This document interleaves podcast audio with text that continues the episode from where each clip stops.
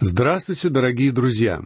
Мы продолжаем наше изучение книги Откровения, и сегодня нам предстоит начать разговор о девятнадцатой главе этого произведения.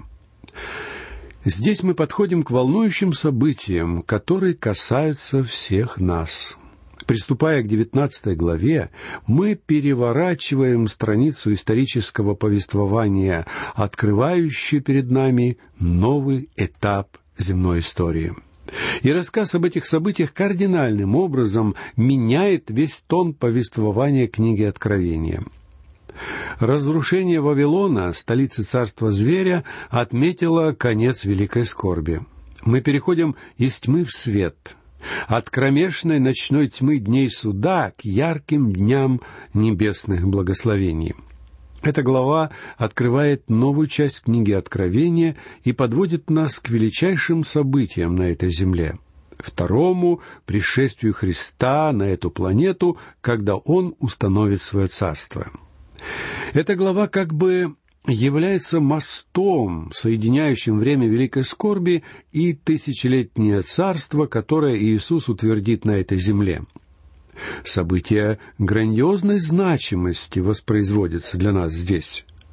Два центральных события этой главы — это брачный пир Агнца и возвращение Христа на землю. Причем одно событие следует за другим. Эта глава начинается со слов восхваления и славословия, когда все небесные голоса сливаются в колоссальный единый хор. Прочтем первый стих. После всего я услышал на небе громкий голос, как бы многочисленного народа, который говорил «Аллилуйя! Спасение и слава, и честь, и сила Господу нашему!» Ранее в книге Откровения в главах с пятой по седьмую мы уже видели сцену поклонения, в которой старцы, а также бесчетное число ангелов и разумных божьих созданий все вместе поклонялись Богу. А сейчас великое число святых периода скорби присоединяются к этому хору и начинают петь Богу хвалу. И это поистине потрясающее зрелище. Причем это первый раз, когда все эти существа имеют возможность использовать изумительный ветхозаветный способ выражения прославления Богу. Слово «Аллилуйя».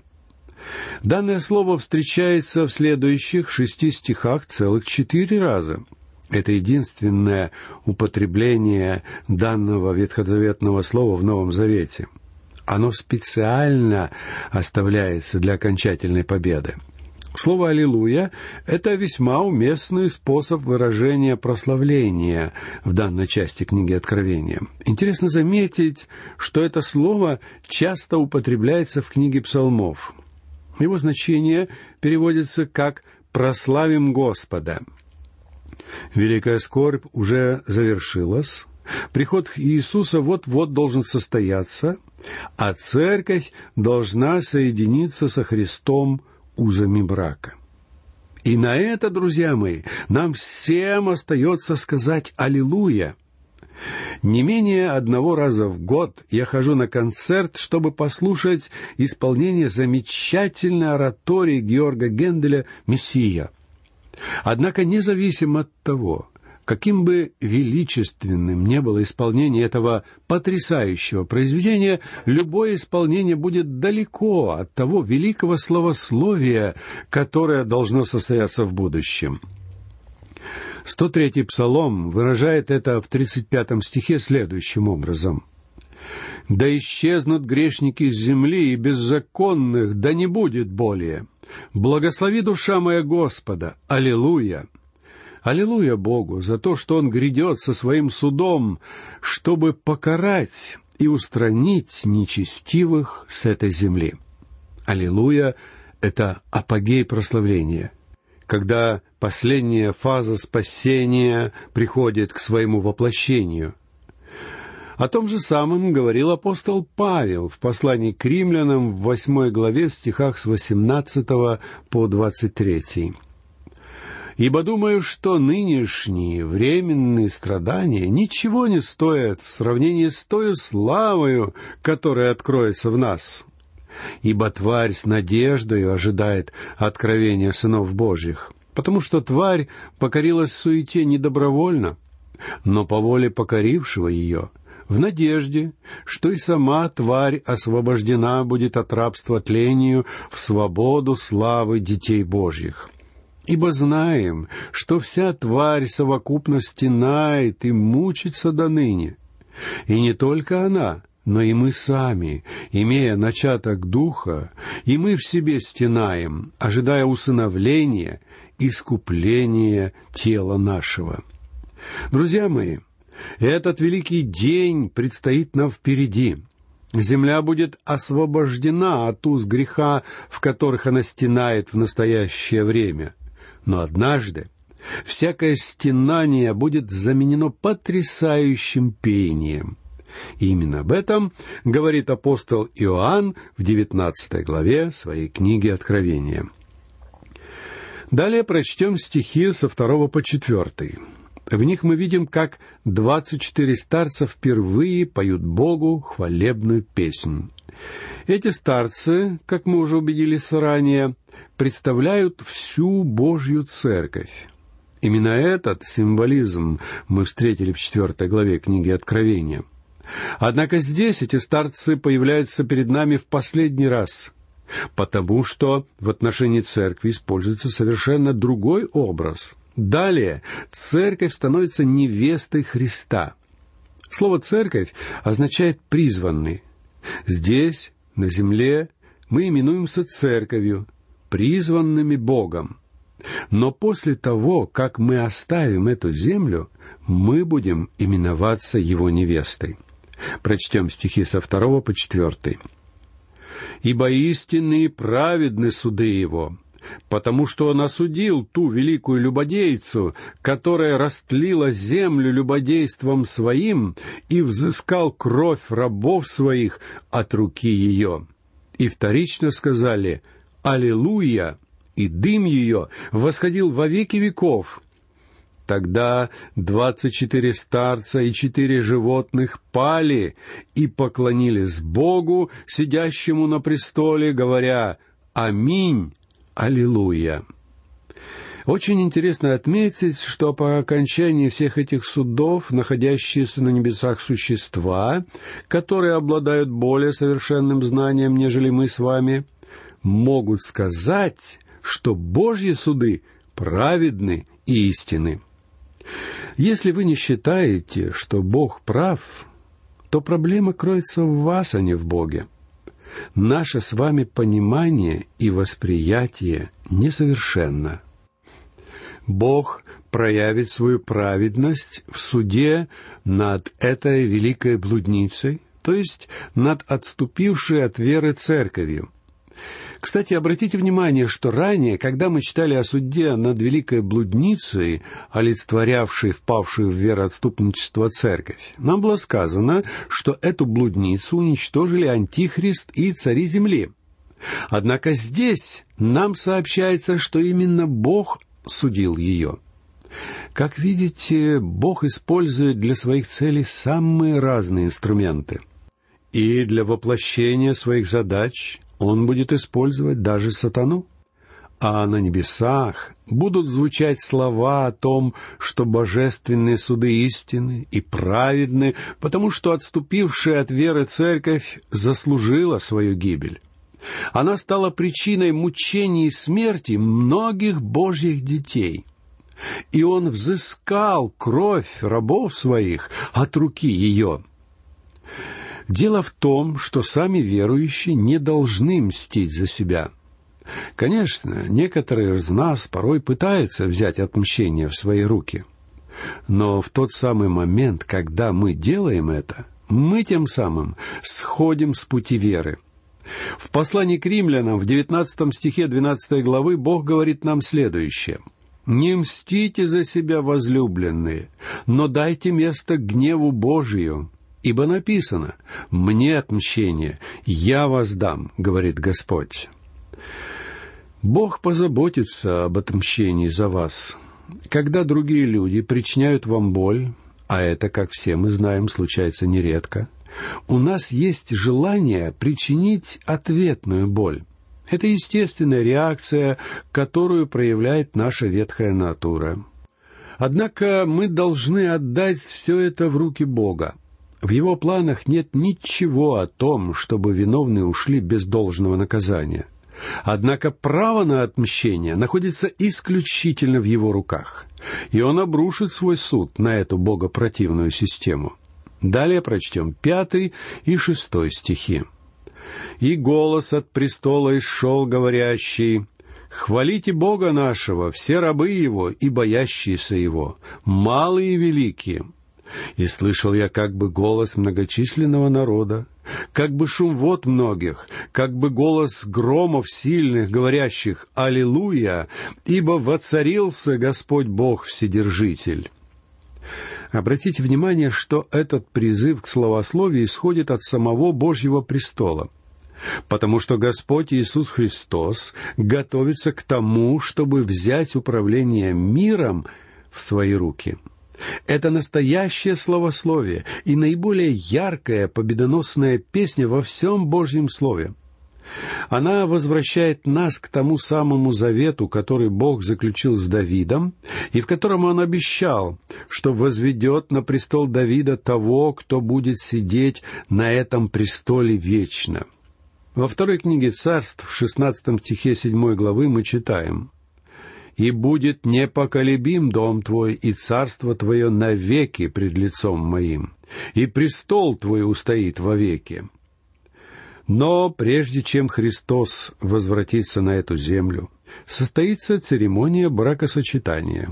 И нам всем, как верующим, предстоит принять в ней самое непосредственное участие. Прочтем седьмой и восьмой стихи. «Возрадуемся и возвеселимся, и воздадим ему славу, ибо наступил брак Агнца, и жена его приготовила себя. И дано было ей облечься в весон чистый и светлый, весон же есть праведность святых». Друзья мои, это будет самое восхитительное и волнующее переживание, с которым только столкнутся верующие – Церковь, то есть сообщество всех детей Божьих, живших со дня Пятидесятницы и до самого момента восхищения, предстают здесь перед Христом как невеста, приготовившаяся для встречи с женихом. Обратите внимание, что в этом празднике не будут участвовать ветхозаветные святые. Только верующие времен церкви примут участие в данном событии. И вся эта сцена происходит на небе, ибо данный брак заключается на небесах. В пятой главе послания к Ефесиным апостол Павел говорит о взаимоотношениях мужа и жены, когда они оба являются верующими. Кстати сказать, он говорит о тех, кто исполнены духом, и о тех взаимоотношениях, которые возникают в результате этого. Вы не можете иметь подлинно христианскую семью без того, чтобы муж и жена не были исполнены духом. Более того, я считаю, что супруги в браке никогда не смогут узнать, что такое истинная любовь, если оба не являются верующими.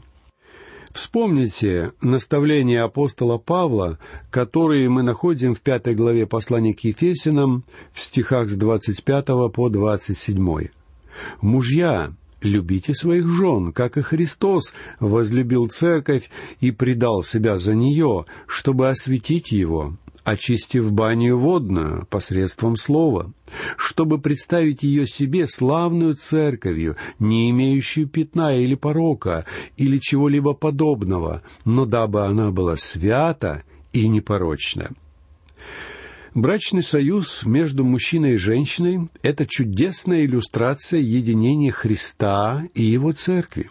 Церковь, как невеста, обретает уникальные взаимоотношения с Христом. Дело в том, что Христос возлюбил Церковь и отдал себя за нее. Помните, что Он сказал в своей первосвященнической молитве – мы читаем эти слова в 17 главе Евангелия от Иоанна в стихах с 23 по 26. «Я в них, и ты во мне, да будут совершены воедино, и да познает мир, что Ты послал меня и возлюбил их, как возлюбил меня. Отче, которых Ты дал мне, хочу, чтобы там, где я, и они были со мною, да видят славу мою, которую Ты дал мне, потому что возлюбил меня прежде основания мира.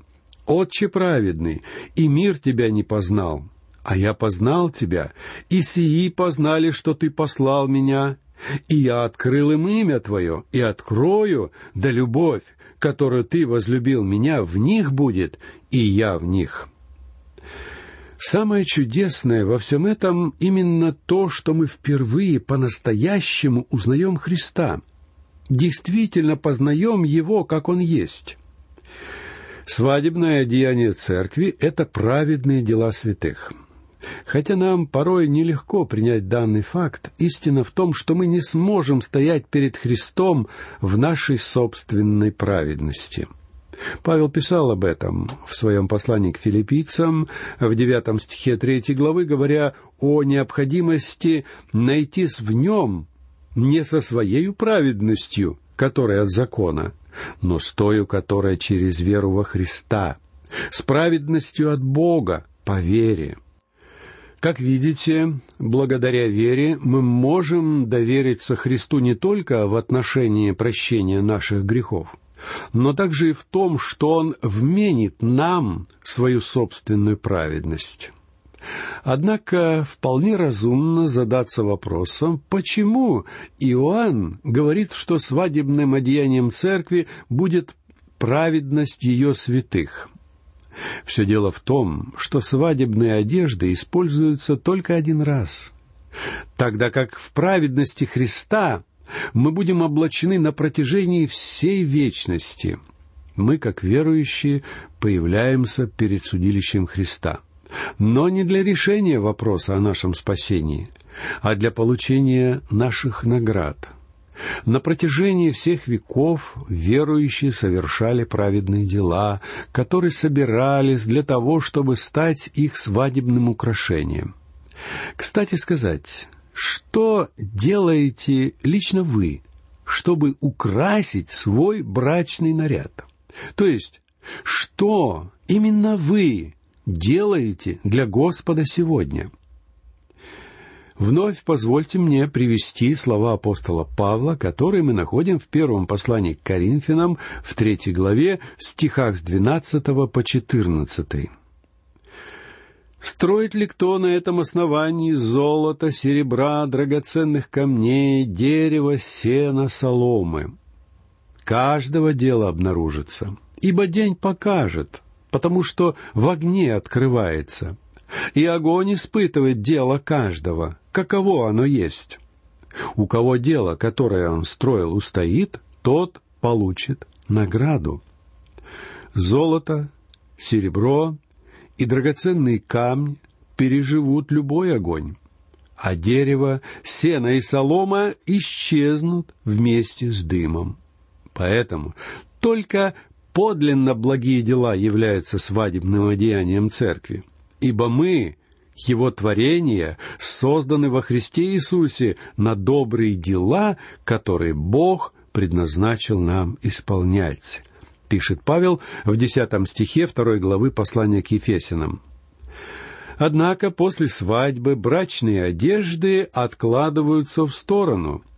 Мы уже увидели в конце четвертой главы книги Откровения, что все двадцать четыре старца, которые олицетворяют церковь, складывают свои венцы к ногам Агнца.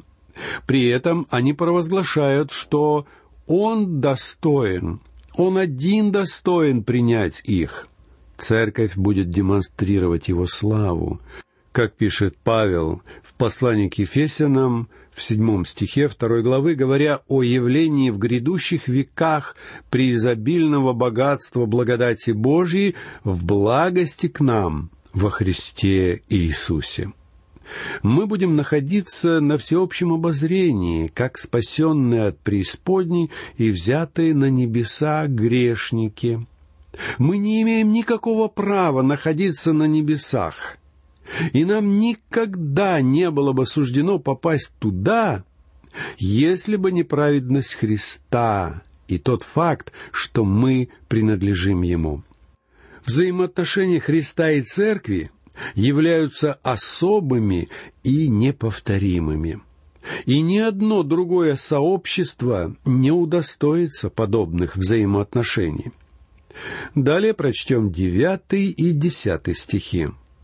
«И сказал мне ангел, напиши, блаженны званные на брачную вечерю Агнца, и сказал мне, сии суть истинные слова Божии. Я пал к ногам его, чтобы поклониться ему, но он сказал мне, смотри, не делай сего. Я сослужитель тебе и братьям твоим, имеющим свидетельство Иисусова. Богу поклонись, ибо свидетельство Иисусова есть дух пророчества. Сейчас, пожалуйста, внимательно прислушайтесь к моим словам. Брак Агнца будет проходить на небесах, но брачный пир состоится на земле. Изображением этого является отрывок из 25 главе Евангелия от Матфея, где нам приводится притча о десяти девах. Дело в том, что эти десять дев не являются невестой – у Христа есть только одна невеста, которая является его церковь. Жених возвратится на землю для участия в своем брачном пире. То есть он возвратится не только для того, чтобы судить землю, но и для того, чтобы участвовать в брачной вечере, которую должны будут посетить десять дев. Еще одна картина той же самой сцены предстает нам в 44-м псалме – в этом псалме Христос предстает нам как царь. Нам не сообщается, кем он является. Однако царица также присутствует там. «Дочери царей между почетными у тебя, стала царица одесную тебя в афирском золоте», читаем мы в десятом стихе сорок четвертого псалма. Я уверен, что данный псалом приводит нам образ церкви на брачном пире. Но кроме нее там также присутствуют гости. В тринадцатом стихе сказано «И дочь Тира с дарами, и богатейшие из народа будут умолять лицо твое». Итак, брачный пир состоится на земле – как дети Израиля, так и язычники, которые вступят в тысячелетнее царство, будут приглашены туда в качестве гостей. А этим пиром, по всей видимости, является его тысячелетнее царство. То есть речь идет о весьма и весьма долгом пире. А в конце тысячелетнего царства церковь опять предстает нам как невеста. Представьте себе медовый месяц, который длится целую тысячу лет. И это будет лишь началом истинной радости, которая ожидает нас всех, друзья мои. Этой мыслью я хочу завершить нашу сегодняшнюю лекцию. Всего вам доброго, до новых встреч.